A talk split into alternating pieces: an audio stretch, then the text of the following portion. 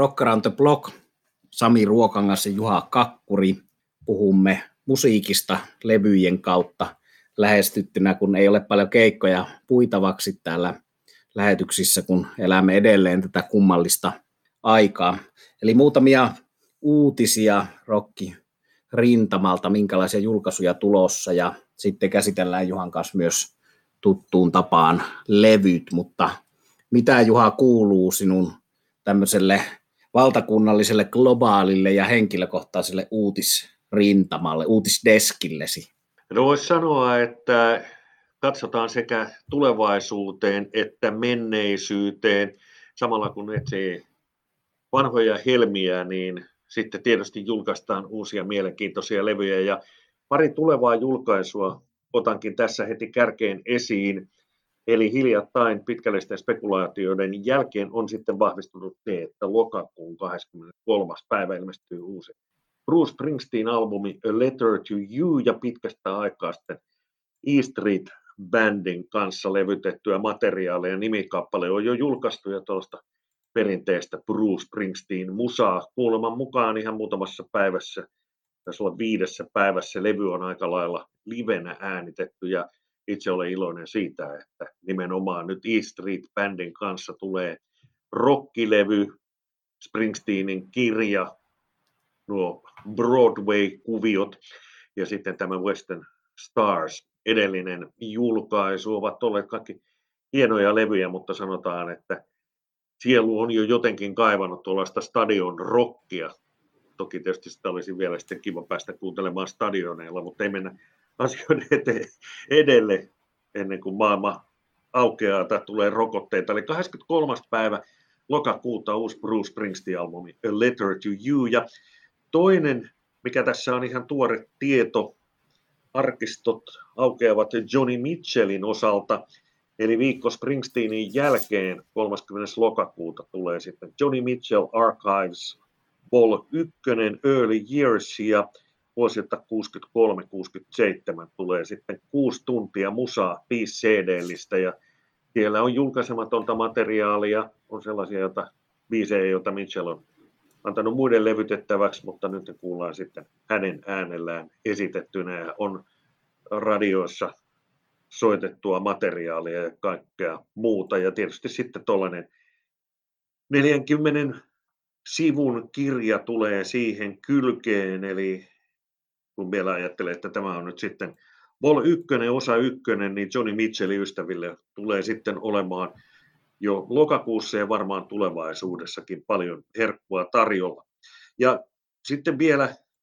omaan puheenvuoron, kun sanoin, että samalla katson myös taaksepäin, niin Sun Records, olen siellä Sunin studiolla pari kertaa käynyt ja tietysti näitä Sunin tähtien levyjen, tai Sunin tähtien Elvis, Jerry Lee ja niin edelleen. Levyjä kyllä löytyy, mutta nyt olen päättänyt sitten, että sellaisen sanotaan tuollaisen 10-20 singlen kokoelman tulen tässä keskipitkällä aikavälillä etsimään, jos vain sinkkuja löytyy, eli niitä alkuperäisiä Sun Recordsin levyjä ja muutama on löytynyt ja tämä on tietysti mielenkiintoinen viidakko siinä mielessä, että kun aikanaan Sam Phillipsillä Sun Recordsin omistajalla perustalla ei hirveästi rahaa ollut, niin levyjä painettiin vähän siihen tahtiin, kun ne kävivät kaupaksi ja matkan varrella sitten etiketteihinkin tuli muutoksia, eli myös tämmöinen niin kuin mielenkiintoinen tutkimusmatka ja, ja esimerkiksi tänne YouTube-vinkin, jos tällaiset vanhat levyt kiinnostaa, niin tämmöinen muusikko, levykeräilijä Mac Stevens, hänellä on paljon YouTubessa videoita ja siellä hän sitten käy erilaisilla markkinoilla ja levykaupoissa ja esittelee tietysti sitten läjäpäin levyjä ja kertoo niistä tarkkoja tietoja. Tämä Max Stevens on muuten, niin kuin sanoin, muusikko itsekin, niin käynyt Suomessakin keikalla vuonna 1997. Täältäkin varmasti sitten, sitten sellaisia ihmisiä löytyy, jotka hänen kenties tuon keikkansakin muistavat ja vielä pikaisesti näistä levyistä, että kun niissä on tosiaan näitä samassa painoksessa voi olla, tai samasta erästä voi olla erilaisia painoksia ja sitten uusinta julkaisuja ja bootleggeja, niin siinähän riittää pienellä ihmisellä tutkittavaa. Ja tässäkin asiassa se perusvinkki on, että selvitä taustat ja faktat ennen kuin ostat. Maailmalla liikkuu kaikenlaista, mutta kyllä niitä alkuperäisiä löytää. Elvikset vähän kalliimpia, mutta sitten tuommoista, se on esimerkiksi Jerry Lee Hole of the Shaking Going On, niin parikymmentä taalaa siitä ja alkuperäinen. Et kyllä niitä löytää ja ne on tietysti sitten mielenkiintoista musa memorabiliaa ja, ja hienoja esineitäkin. Eli tällaisia kuulumisia levyjulkaisurintamalta ja sanotaan niin kuin henkilökohtaiselta musarintamalta. Mitä levyä olen kuunnellut viime aikoina, niin mennään siihen sitten hetken kuluttua, mutta minkälaista kerrottavaa sulla on? No samaan tyylistä juttua, eli ei yllätä kyllä suuresti, että mullakin on mennyttä ja tulevaa, eli historia havinaa yhtä lailla tässä, mutta erittäin kiinnostavia kyllä nuo keräilypuoli, toi Sun Records tietysti itsellekin rakas ja terveisiä vaan Rytkösen Pasille ja Sun Connection bändille ja monesta kohtaa on tässä viime aikoinakin pyörinyt Sun Recordsit mielessä ja tollainen kokoelma, josta on ennenkin puhuttu, jossa noita Sun Recordsin klassikoita esittää Jimmy Bates, Robert Plant, Elton John ja kumppanit, niin soi tässä ihan viime viikolla mulla, mulla täällä kotipuuhien lomassa, mutta muutama uutuusjulkaisu multakin täältä, eli tässä jo lokakuun yhdeksäs päivä, eli pian ilmestyy,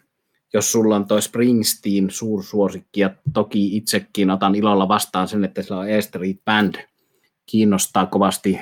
rocklevy pitkästä aikaa Springsteeniltä ja sillä bändillä, ja Stadion Rock kelpaa siltä, niin yksi kaikkien aikojen suosikkeja on itselle tämä Blue Oyster Cult, joka ei ole studiolevyä tehnyt useampaan vuoteen ja nyt on ilmestymässä 9. lokakuuta The Symbol Remains. Symboli pysyy, vaikka maailma muuttuu, niin tietyt perusarvot ovat kunniassa ja tuossa syyskuun ensimmäisenä päivänä ilmestyneen ensimmäisen näytebiisin perusteella hyvää tuollaista melodista musiikkia, hard rockia, lehmänkelloa unohtamatta. More Kaupel on tietysti hyvä muistaa tässä yhteydessä, niin sieltä tulossa. Ja sitten kun toi Blue Oyster Cult meni tuolle Frontiers-merkille, joka on italialainen tämmöiseen melodiseen hard rockiin keskittynyt merkki, jota mä oon ennenkin nostanut tässä kiitollisin mielin, koska se on tietyssä määrin ollut laadun tae noista julkaisuista, niin Blue Oyster Cult on pukannut sieltä mittavan määrän live-taltiointeja, joista on yleensä saatavina vinyyli, CD, DVD, Blu-ray, ne on kohtuu hintaisia ja siellä on tullut näitä eri levyjen juhlakeikkoihin liittyviä julkaisuja, niin niistä tietysti on saanut sen todisteen siitä, että bändi on edelleen hyvässä kunnossa ja kovassa vedossa, eli sikäli tuolta voi odottaa ihan hyviä juttuja tuolta tulevalta studiolevyltäkin. No sitten näitä muita julkaisuja ovat Thin Lisin boksi, joka ilmestyy 23. lokakuuta ja se on mittava vähän kuin toi Juhan esittelemä Johnny Mitchell, eli tässä on Rock Legends Tin Lisi-boksissa on kaikkiaan seitsemän levyä. Siinä on dokumenttielokuva, ja se mikä tässä on merkille pantavaa, niin suurin osa näistä versioista on ennen julkaisemattomia. Eli täällä on demoja, täällä on singlen B-puolia, ja täällä on monenlaista ennen julkaisematonta materiaalia, ja pelkästään musiikkiin tämän boksin anti ei rajoitu sikäli, että täällä on muun muassa pitkään loppuun myytynä olleet Phil Lynottin runokirjat mukana tässä, joka on jo monelle Phil Lynottia seuraavalle se syy hankkia tämä boksi. Eli tosiaan Tin Lisi Rock Legends 23.10. ilmestyy. Ja sitten Phil Lynott on esillä muutenkin, sillä hänestä ilmestyy tänä syksynä myös dokumenttielokuva joka Englannissa pyörii tuolla ihan elokuvateattereissa, eli se on Phil Lynott Songs for File I'm Away, ja se on elokuvateatterissa Englannissa nähtäväksi jää, onko se elokuvateattereissa myös Suomessa. Mutta tätä on pitkään odotettu, eli tästä on jo vuoden 2019 alusta asti vuotanut julkisuuteen vähän tietoja, muun muassa se, että täällä on Metallican James Hetfield U2 jäsen ja Adam Clayton, Hui Louis, Susi Quattro ja muita tunnettuja muusikkoja kertomassa Phil elämästä ja urasta. Saa nähdä, milloin tämä nähdään Suomessa, eli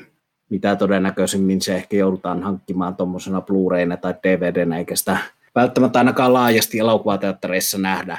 No sitten mulla on vielä Pökin, Blue Oyster Kaltin ja niin rakkaan Tin Lisin rinnalle. Tähän nostan levyjulkaisun, joka Juha on itse asiassa veli Kakkuri mulle vinkannut, eli se on Jura ja Heap yhtyeen 50 Years in Rock, 50 vuotta, eikä suotta Jura ja Heapin urku jytää, eli lokakuun loppuun 30.10. ilmestyy massiivinen 19 CD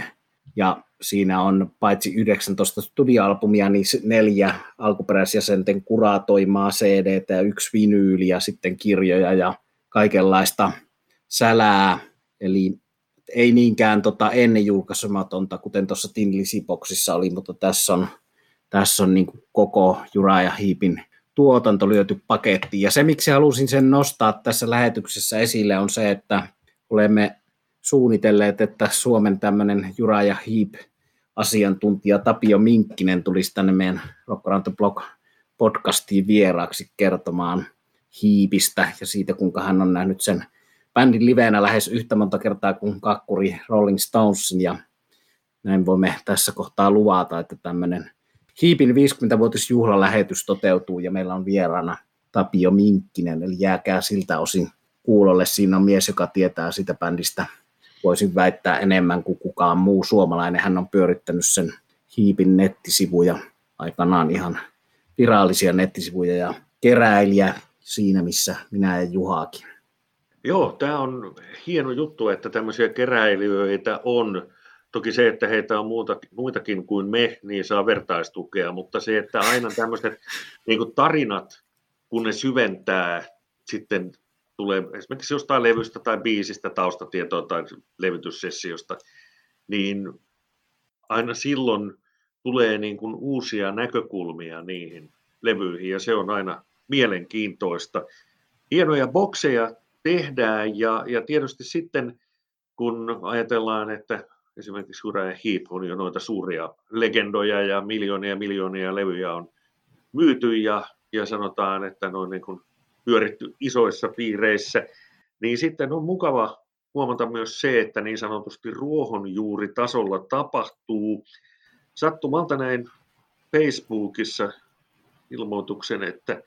haluatko uuden levyni ilmaiseksi, ja minä sitten klikkasin ja tsekkasin, että mitkäs juttu tämä on, ja siellä lontoolainen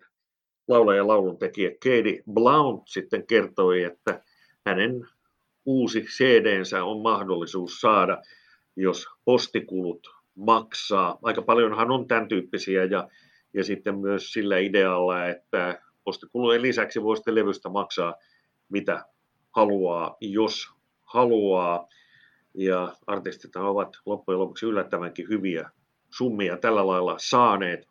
Ja Blondilla oli sitten sellainen tarjous, että jos siihen pistää oliko se nyt 12 puntaa lisää kympin verran niillä nurkilla, niin, niin sitten voi saada paitsi tämän CD-levyn myös nimmari, valokuvan nimmarilla ja sitten pienen henkilökohtaisen käsin kirjoitetun tervehdyksen. Ja ajattelee, että tämähän on sen verran hyvä idea, että, että otetaanpa siitä levy vaikka pienellä riskillä, kun se nyt kuitenkin oli vain se suurin piirtein kymppi vähän päälle. Toki video kuuntelin, sen, sen perusteella oli jonkunnäköinen käsitys siitä, mitä on tarjolla, mutta ajattelin tehdä tällaisen, tällaisen satsauksen ja, ja tukea yrittelijästä muusikkoa. Ja ihan pari päivää sitten posti toi tämän paketin. Siellä oli tuommoinen pieni kirjekuori ja, ja sitten tuommoinen taitettava kortti samantyyppisiä, mitä on esimerkiksi kukkalähetysten kyydissä. Ja siellä oli sitten tervehdys, jossa toivotettiin, että toivottavasti näinä vaikeina covidin aikoina sinulla menee hyvin ja kiitos kun olet ostanut CD ja, ja muutama kaunis sana siihen perään. Ja, ja tietysti sitten itse levy, joka on se pillakuora ydin ja juttu, niin sitä, sitä olen nyt sitten kuunnellut ja tutustunut Katie Blounttiin, musiikkia voisi kuvailla amerikaanaksi,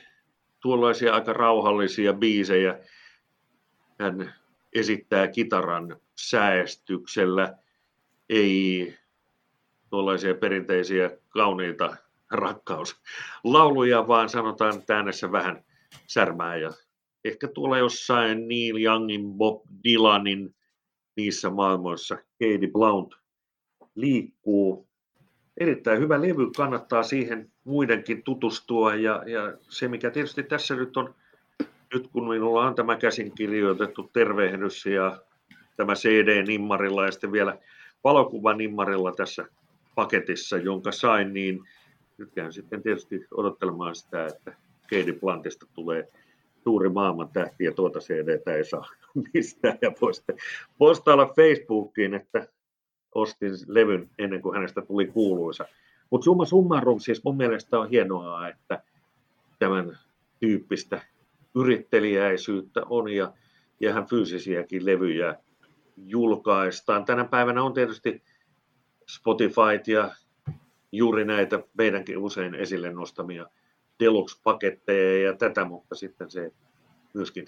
sitaateissa pienissä pajoissa tapahtuu, niin se täydentää kokemusta, tai sanotaan täydentää kokonaisuutta hienosti. Sanoppa muuta, joo, kyllä täytyy olla sekä noita omaa kustanteita, että sitten näitä tämmöisiä isomman firman deluxe-versioita. Sieltähän se meidän jossain podcasteissa mainitsema Peter Green-konsertin tallenne Townsend Musicin lupaama ja meidän jo etukäteen tilaama tallenne tuosta Celebrating Peter Green tilaisuudesta niin lykkääntyi, niin kuin moni näistä mittavista box-julkaisusta on lykkääntynyt, niin tältä vuodelta tuonne ensi vuoden alkuun. Ja mä sain just äsken tuossa ilmoituksen, että mulle on tulossa tuommoinen Nick Mason Saucer Full of Secrets, eli Pink Floydin musiikkia Pink Floydin alkuperäisjäsenen bändillä Live at Roundhouse. Sen piti tulla jo aikaisemmin tänä vuonna, mutta se on nyt sitten viimein postissa minulle matkalla, eli useampi tuotanto on vähän kuukausia, muutamia kuukausia lykkääntynyt tämän koronan takia, mutta sitten mun oma levy tähän, mitä on viime aikoina kuunnellut, se johtuu siitä, että miksi, miksi mä oon kuunnellut tätä, johtuu siitä, että olen ajellut autoa. Mä en ole autoilija ollut viime aikoina, mutta perhesyistä olen ajellut henkilöautolla ympäri Suomea tässä viime aikoina ja sitten mä päädyin hankkimaan Whitesnakein The Rock Album nimisen kokoelman, joka vaikka tässä lukee Revisited, Remixed and Remastered, niin oli hyvin tylsän näköinen noin päällisin puolin. Että okei, mulla on jo aika monta Whitesnake-kokoelmaa aikaisemminkin. Tämä tuossa kesäkuun lopussa ilmestyi. Ja samanlainen juttu kuin esimerkiksi rollarikokoelmien kanssa usein, joita meillä Juhan kanssa on paljon useita erilaisia kokoelmia, eli kaikki, niin Rolling Stones-yhteys otetaan tähän niin sikäli, että täällä on tietysti yksi ennen julkaisematon biisi, eli se on tuolta 2019 Flesh and Blood-levyn sessioissa laulaja David Coverdale ja kitaristi Joel Hoekstrand tekemä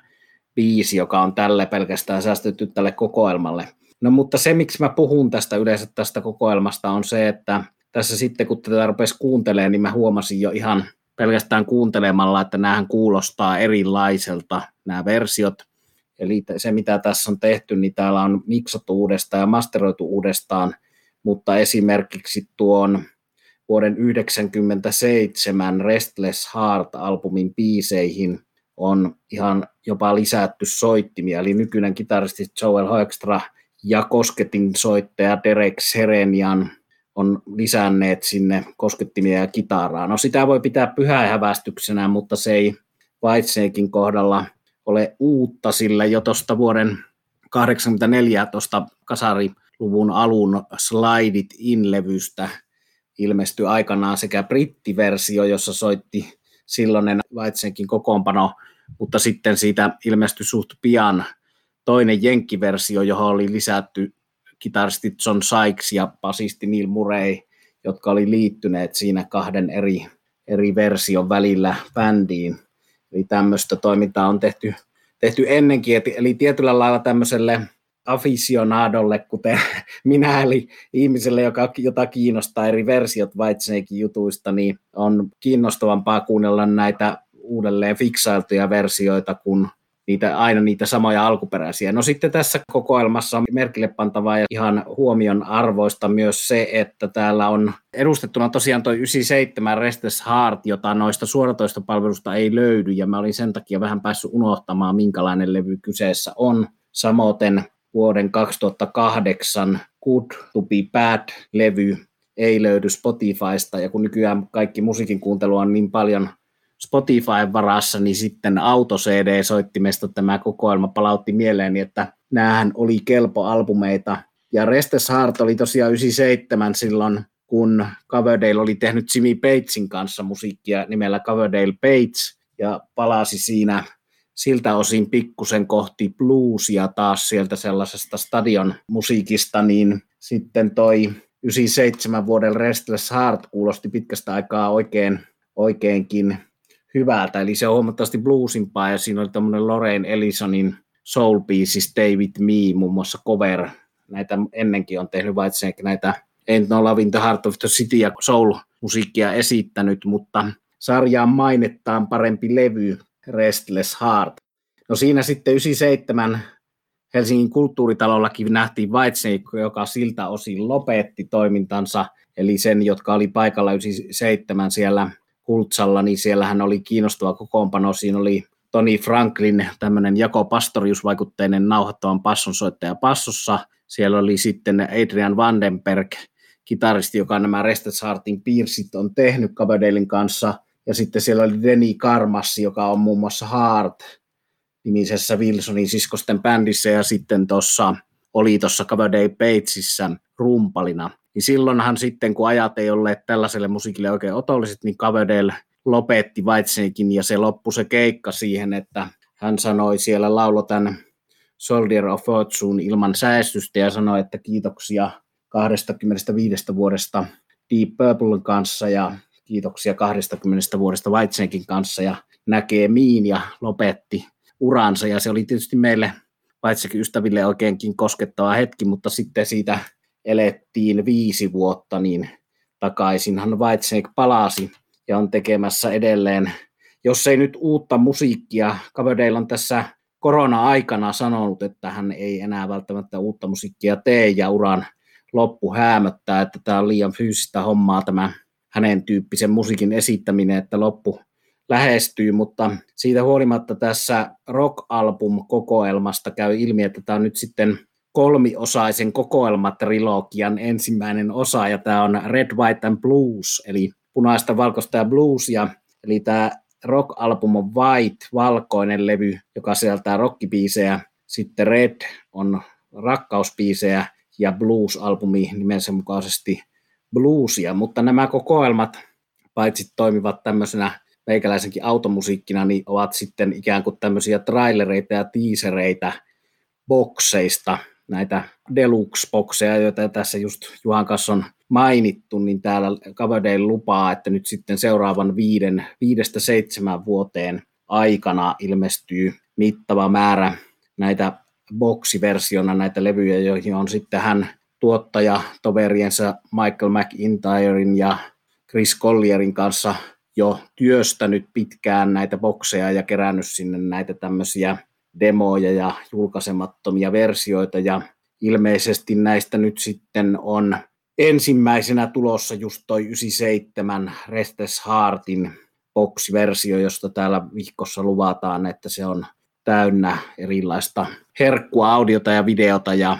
kaikenlaista hienoa ennen julkaisematonta. Eli tämmöisenä tähän uutislähetykseen uutisarvoisena asiana, että paitsi tuotanto, vaikka loppus uusi tuotanto, niin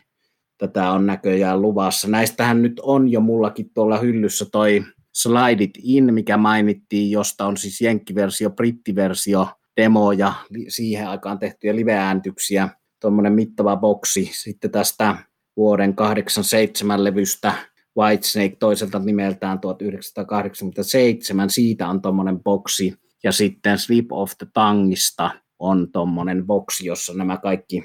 demot on jo käsittääkseni aika lailla laarin pohjaa myöten kaivettu. Mutta nähtäväksi jää, tuleeko näistä kuinka monta eri versiota, koska tässä kuitenkin tässä rock-albumissa nyt sitten toi Sleep of the Tongue on jo uudestaan miksattu ja masteroitu, ja Coverdale puhuu siitä, että on vuoden 2020 miksaus ja masterointi, että tullaan sen kysymyksen eteen, että montako versiota levystä Sleep of the Tongue tarvitse, mutta kaiken pienen lievän kyynisyyden keskellä, niin sanottakoon, että tässä nyt kuitenkin joku järki on vielä tässä hommassa, eli tässä sekä tässä kokoelmien julkaisussa siltä osin, että tämä muistuttaa näistä tuotannon unohdetuista levyistä, parista tollasesta, joita ei Spotifysta löydy, ja sitten siinä on kyllä paljonkin järkeä, että noita tuommoisia ihan hyvin kaikkea sitä demomateriaalia ja sen aikaista live-materiaalia sisältäviä bokseja, niin tervetuloa vaan, kyllä, kyllä kelpaa. Ja sitten semmoisten bändien kohdalla, joissa noin kokoonpanot on paljon vaihdellut, niin tietysti ne soittajien ja sanotaanko jopa tyylisuuntausten vaihtelut siellä, niin tuo tiettyä mielenkiintoa niihin erilaisiin versioihin samasta biisistä. Eli siellä esimerkiksi mainittakoon nyt tuosta Slide It Inboxista, niin on hyvin kiinnostava semmoinen käännevaihe, jossa siellä on vielä John Lord urkuineen tuosta vanhasta Whiteshakeista, mutta sitten kuitenkin jo John Sykes, joka on tämmöinen hyvin niin kuin uudemman maailman tiluttelevaa hevikitaraa edustava kitaristi, eli siellä on tämän miehistön vaihdokset mennyt osin lomittain, mutta tämmöinen tuota Whitesnake-kokoelma oli minulla tällä kertaa esillä tässä, ja tosiaan mä haluan loppuun mainita nämä kaksi levyä, joita ei löydy Spotifysta, eli vuoden 2008 Good to be Bad ja vuoden 1997 Restless Heart, eli niitä minä ennen kaikkea suosittelen, enkä tätä kokoelmalevyä. Nämä on hyviä suosituksia. Mulle tuli tuossa sun juttua kuunnellessa mieleen se, että uudelleen julkaisut ja boksit ja tämmöiset muistuttaa myös niistä unohdetuista levyistä ja saa ihmiset kuuntelemaan ne. Ja siellä voi olla myös sanotaan sen oman suosikkibändin katalogissa sellaisia ikään kuin unohtuneita tapauksia sen takia, että jos on nuorena aloittanut dikkailemisen, niin silloin on tietysti kuunneltu yötä päivää, no ei ehkä nyt ihan, mutta melkein yötä päivää, niin kuin kuulokkeet päällä, levyjä ja, ja todella niin kuin imetty julkaisuja DNAhan ja, ja sitten on tullut esimerkiksi opiskelu ja armeija, perheenlisäystä, tämmöistä, ja siihen on osunut joku levyjulkaisu, jota ei ole sitten niin kuin ehtinyt sillä lailla tutkimaan ja, ja kuuntelemaan kuin aikaisemmin olisi. Ja sitten tämmöinen ehkä ihan hyväkin levy, jopa mestariteos on saattanut mennä henkilökohtaisesti vähän ohi ja usein sitten kun näitä tulee näissä bokseissa tai uusintajulkaisuissa, niin sitten niihin palataan ja kun taas ehkä sitten myöhemmässä vaiheessa elämää on enemmän aikaa paneutua siihen kuuloke kuunteluun, niin, niin sitten aukeaa, että hei, että tämähän oli niin kuin hyvä levy, ja, ja sitä voi tietysti ilman uusintajulkaisujakin tehdä. Menee sinne omaan levyhyllyyn ja poimii sieltä sitten sellaisia levyjä, joita ei niin paljon tule kuunneltua. Ja sieltä sitä kautta sitten saattaa löytää niin kuin hyviäkin juttuja ja nämä unohtuneet levyt noustakin sitten sinne suosikkien joukkoon.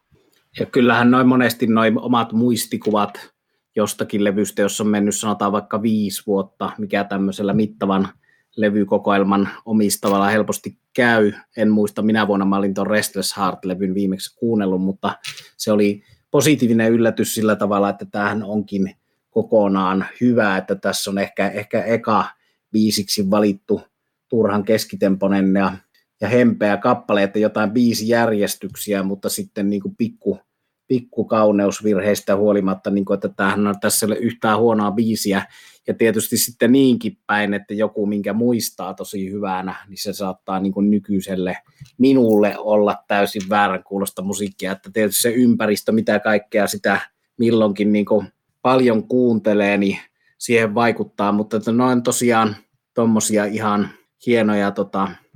kokeiluja, muistaako väärin vai oikein jonkun, jonkun tuommoisen mielikuvan perusteella jotain asioita, että mikä se on se mielikuva sitten jostain klassikkolevystä, ja nyt kun puhuttiin viime jaksossa Led Zeppelinin ekasta albumista, niin kyllä mä myös tykkään vertailla niitä lähinnä Jimmy Batesin itsensä tekemiä eri versioita nyt niistä, että vaikka kuten sanoin siinä viime jaksossa, niin mun suosikki ei ole Jimmy Batesin itsensä tekemä, vaan japanilaisten masteroima versio näistä Led Zeppelin levyistä, mutta sekin, että näillä masteroinnilla ja miksauksilla niihin se pikkuerot on monesti sitten sen verran kiinnostavia, että, että hyllyyn ei jää vaan yksi ainoa versio tästä samaisesta albumista. Että ehkä jossain vaiheessa on tullut semmoinenkin mieleen, että sen sijaan, että jatkuvasti perkaa niin uutta tuotantoa, mitä uudet artistit ja uudet bändit ja uudet artistit julkaisee, mikä sekin on tietysti välttämätön asia, että pysytään niin kuin kärryllä näistä maailman menosta, mutta se, että kyllä aika paljon ehkä enemmänkin saisi olla välillä katse taaksepäin, ettei aivan unohtaisi, että mistä näissä perusasioissa on kysymys. Ja itse olen sanonut sitä, että mennään nyt sitten nykyhetkeä tai katsotaan tulevaisuuteen tai mennään taaksepäin,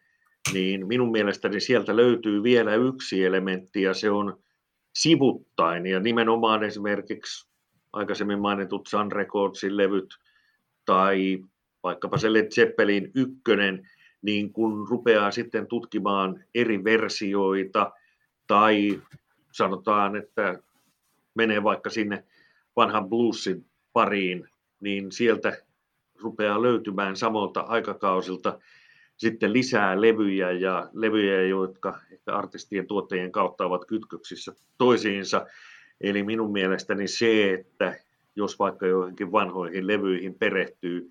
niin se ei ole sellaista, en välttämättä pitäisi sitä niin kuin nostalgiatrippinä, vaan tutkimusmatkana, joka sitten tietyn aikakauden osalta lavenee. Ja niin kuin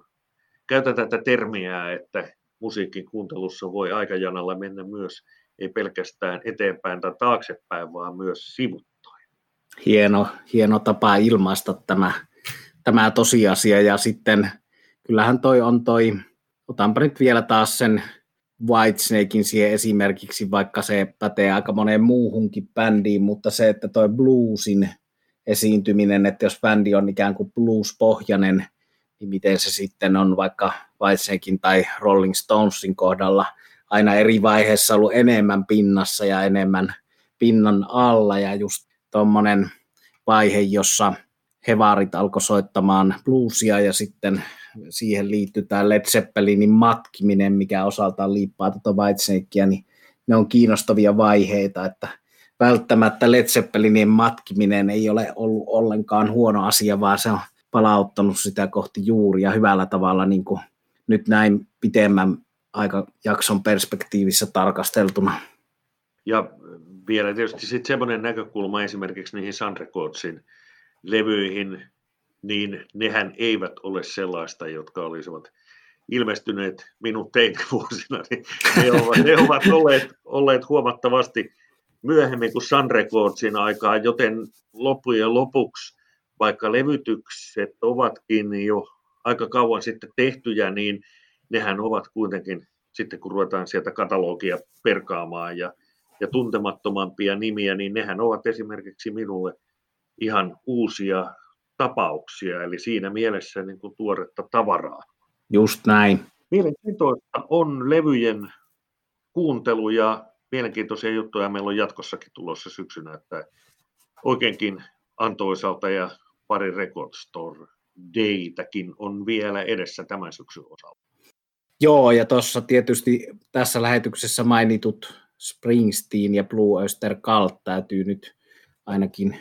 tietysti sitä on turha edes ääneen mainita, mutta perkata sitten tarkemmin, kun ne on kuultu ja saatu sillä lailla kuunneltua, että on jotain sanottavaa niistä. Mutta tämmöiset jutut tällä kertaa. Eli näihin tunnelmiin päätämme tällä kertaa. Palataan taas asiaan. Sami Ruokangas, Juha Kakkuri kiittävät tässä tämänkertainen Rock Around the Block podcast. Kiitos kuuntelusta.